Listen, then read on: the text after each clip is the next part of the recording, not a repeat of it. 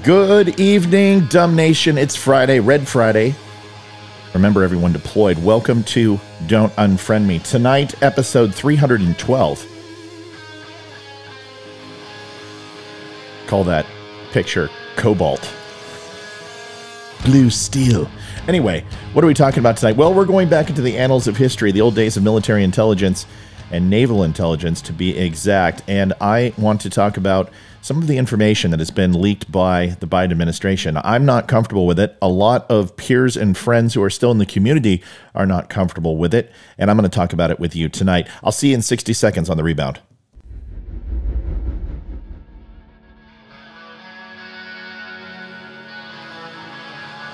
Navy veteran Matt Spear presents Don't Unfriend Me. Brutally honest. Experience matters. Facts, not feelings. To the point. And always direct. No safe spaces. You can agree or disagree. You can love him, you can hate him. Just don't unfriend him. Sit back, relax. Don't Unfriend Me starts right now. Well, thank you for sticking around for the intro. Oh boy. Well, we got a lot to talk about tonight. You can visit don'tunfriendme.com if you would like. I'll tell you a little bit more about that in a second. My name is Matthew Spear. I'm the host of Don't Unfriend Me. I've been doing this now for about 15 months. I enjoy it. Monday through Friday, 8:30, I bring you a live show and I do a recorded show 3 days a week. This is one of them and we are going into episode 312 tonight. How can you follow me and all that stuff? You'll see that clicker behind me at Don't Unfriend Me Show on all social media channels and podcasts. You can find me on Gettr and Twitter, and that is at The Dumb Show. Why? Because they have to be different. Hopefully, Elon Musk will change that up. 75,000, 78,000 followers. We're on the precipice of 80,000. 56,000 likes. Please keep growing the site. It gets the word out there, and I appreciate it. Last but not least, and I know I've got to do it, you can pick up shirts, you can pick up coffee, hats, and all that stuff. All veteran made, made in the USA, veteran owned and operated. Some of the best coffee you've ever had, I promise you. It's not like that other black bag coffee, which is Folgers repackaged. All right, I've done it. And now I will go ahead and do the show. Thank you for your patience through this. Three can keep a secret if two are dead. Famous words by Mr. Benjamin Franklin. In the intelligence community, OPSEC and counterintelligence are not only symbiotic to each other, the intel gathering sense is so very important, they are essential to it. During my, my first few days of intel training in Dam Neck, Virginia, we were brought into a medium sized auditorium. There were several flags hanging from the rafters. As my eyes gazed upon them, I saw an emblazoned eagle crest with what appeared to be the all too familiar the eye of providence or the all seeing eye of God. You've seen it on our currency. It's a symbol that depicts an eye, often enclosed in a triangle and surrounded by rays of light of glory, meant to represent divine providence or the Illuminati, whereby the eye of God watches over humanity. Along with the eagle adorned with a pair of headphones, or more amply named studio monitors. The words following the circumference of the symbol, in God we trust, all others we monitor. Naval intelligence. After, after earning the right to wear the diminished flag in pen form, I can tell you that there are a few things intelligence professionals covet more than just about anything being organized and disciplined, communicate with confidence, clarity, and credibility, find meaningful patterns in meaningless noise, adopt a patient, methodical approach, see the bigger picture, be flexible and responsive to change, learn from mistakes, and lastly, when you have gained the upper hand, never let the enemy know. A prime example is how the tide was turned in World War II when the British and American forces were able to siphon intel from the Reich without letting the Krauts know. Heil Hitler was in all messages. Because of these specific words and the repetitiveness of them, the men and women at Bletchley Park were finally able to decipher the Enigma code breaker daily settings at a substantially faster rate than normal. allowing the British to stay one step ahead of Germany. But the problem was what if the Germans found out? Well, that's a relatively simple question to answer. The Germans would immediately have changed the design of the Enigma or scrap Heil Hitler from their messages. And just six hours after finding out that the British were peeking into their Enigma flow, the Germans would be back with a truly unbreakable code the next time. And this time, the Allies would be all but helpless. And this is where codename Ultra came in. In order to divert the Germans' attention from the possibility that Enigma had been breached, the Allies created a fake intelligence ring that had the impression of being very well placed deep behind the enemy lines. This intelligence ring, later codenamed Ultra, it helped lead the Germans into thinking that they were responsible for all of these offenses, where the British easily countered a planned German attack. This is counterintelligence, and one of the golden rules of the tradecraft. When an enemy is feeding you information, protect the source at all cost with anonymity and keep it in the shadows. Fun little fact uh, we were told by Master Chief treat your sources, pardon the language, like mushrooms. Feed them shit and keep them in the dark. Sorry, pardon me for the, uh, the curse word. As I was having my morning coffee and I had the news on in the background, I heard one of the most disturbing things I have heard in my career in and out of the intel community. Quote, we believe that the best antidote to disinformation is information. Secretary of State um, Antony Blinken said during an appearance before reporters. It's an approach that could prove a blueprint going forward as countries increasingly rely on manipulating the information space to further their geopolitical aims. This was then parroted by Jen Psaki and the intel officials across the pundit spectrum. Take a listen. Last week, I believe in here you said that you the assessment still was that a Russian invasion is imminent. That's the word that you'd used before, that other officials have used, and used it last week. But yesterday, the ambassador to the United Nations, Linda Thomas Greenfield, said she would not use the word imminent.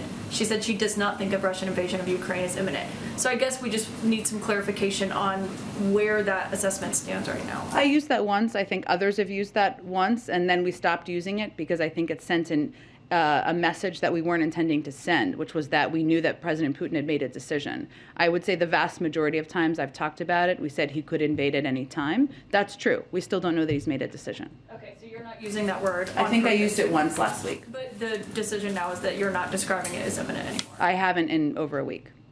I am so excited that that lady is gone. The well, soon. The Biden administration has fueled alarming headlines and surprised the intelligence community with a remarkable drumbeat of official disclosures of previously classified intelligence revealing Russian moves as Moscow massed troops on the Ukrainian border. We all remember this. The disclosures have largely cl- come in the form of statements from agency spokesmen and officials. They've provided little by the way of evidence, in effect, asking reporters to report the material without confirmation. Other media reports on the crisis, of course, have come from conventional reporting and unauthorized leaks.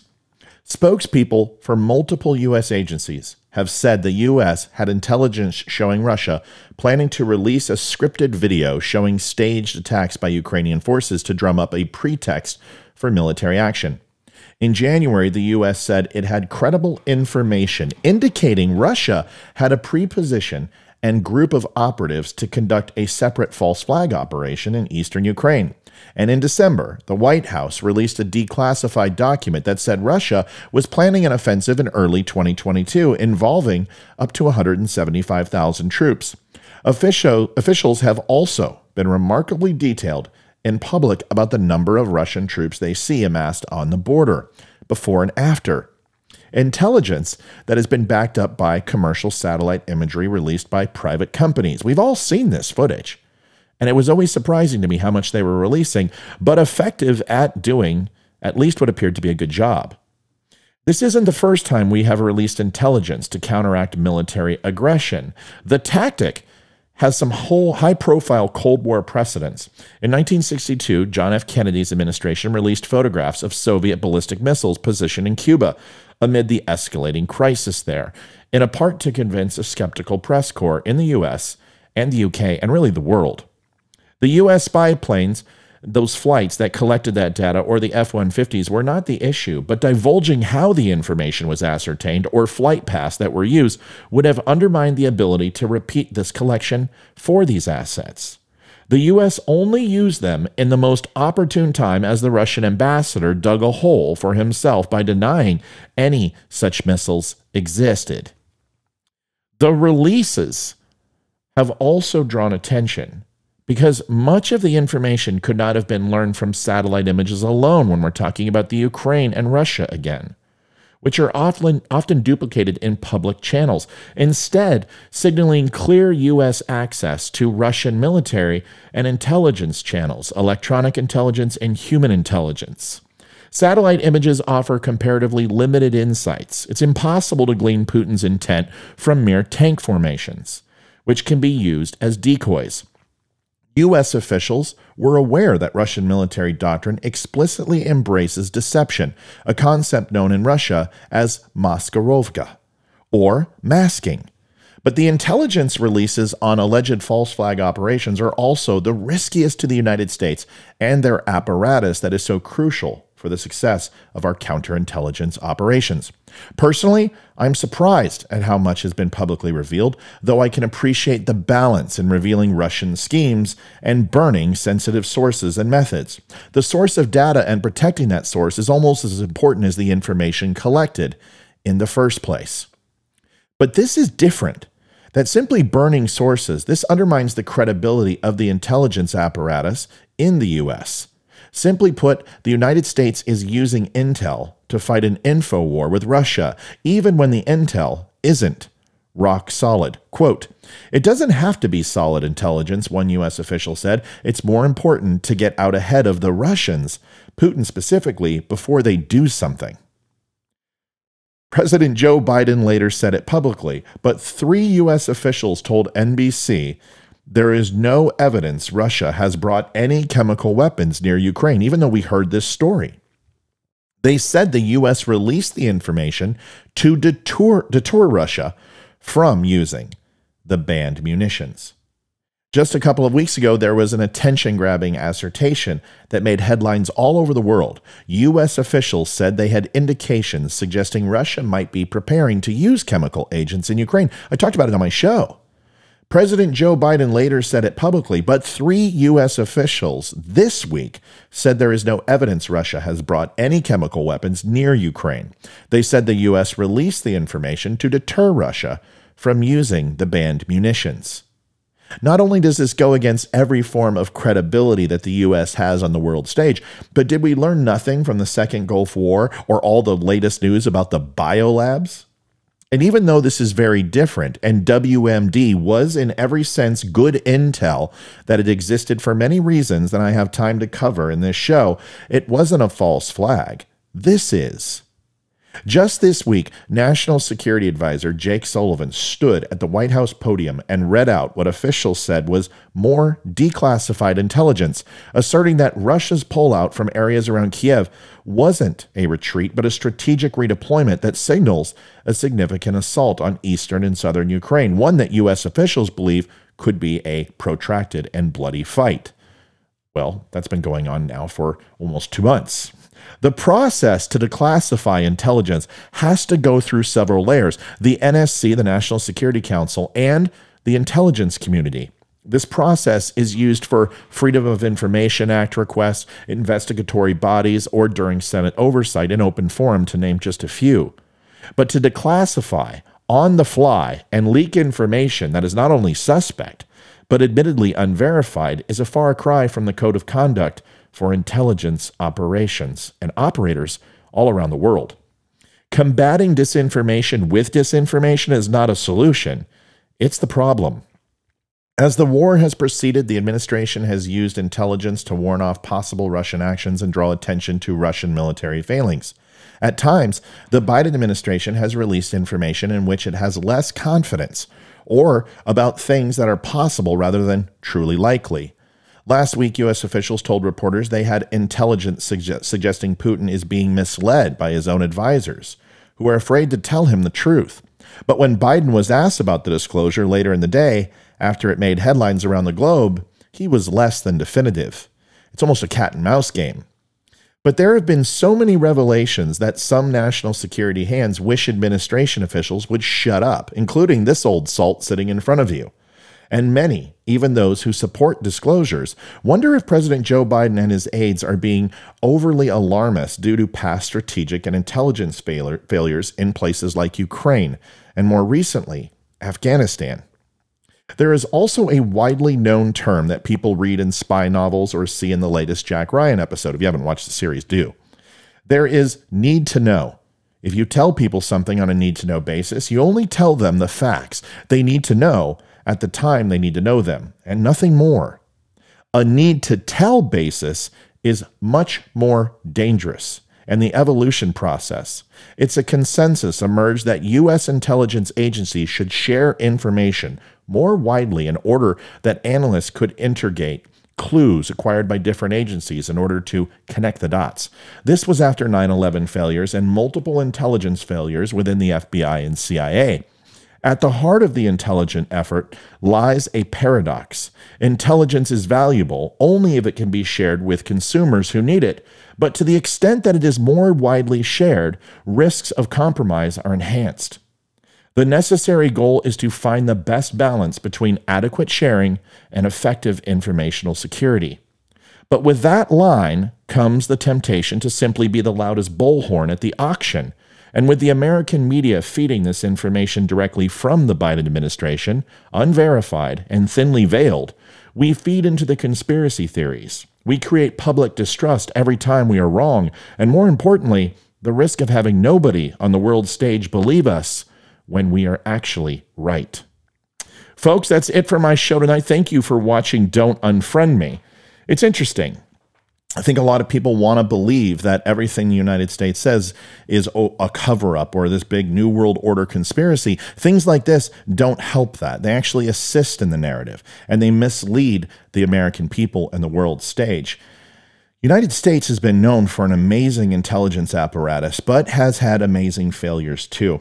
It's going to be interesting to see how this come back, how it comes back and bites us in the keister, because I promise you, it will. Folks, thank you for watching Don't Unfriend Me. I do appreciate it. Once again, my name is Matthew Spear, and I am the host of Don't Unfriend Me. I'll be back on Sunday for another show. Amy and Leroy will not be on tonight at 8:30, but we'll have the dummies and we'll have a nice conversation together. Please do me a favor, like, share, and follow at Don't Unfriend Me Show. We'd love to see you. Stop on by the show tonight at 8:30. And last but not least, I go out like I always do with the Veteran Crisis Hotline, 1-800-273-8255 press 1. Veterans, 22 a day, are committing suicide due to traumatic brain injury post traumatic stress, anxiety, and depression, they need your help. If you are recognizing these signs, please reach out to the vet. If that doesn't help, call me. I will make that call with you. Sometimes it's easier for a vet to talk to a vet. It's 100% free, anonymous. It will not affect your duty station or service. And if you are not a veteran, you can make that phone call too. Being a citizen does not disqualify you. They will take care of everybody, civilian, veteran, or otherwise. Just reach out and make the call. Tell them Matt sent you.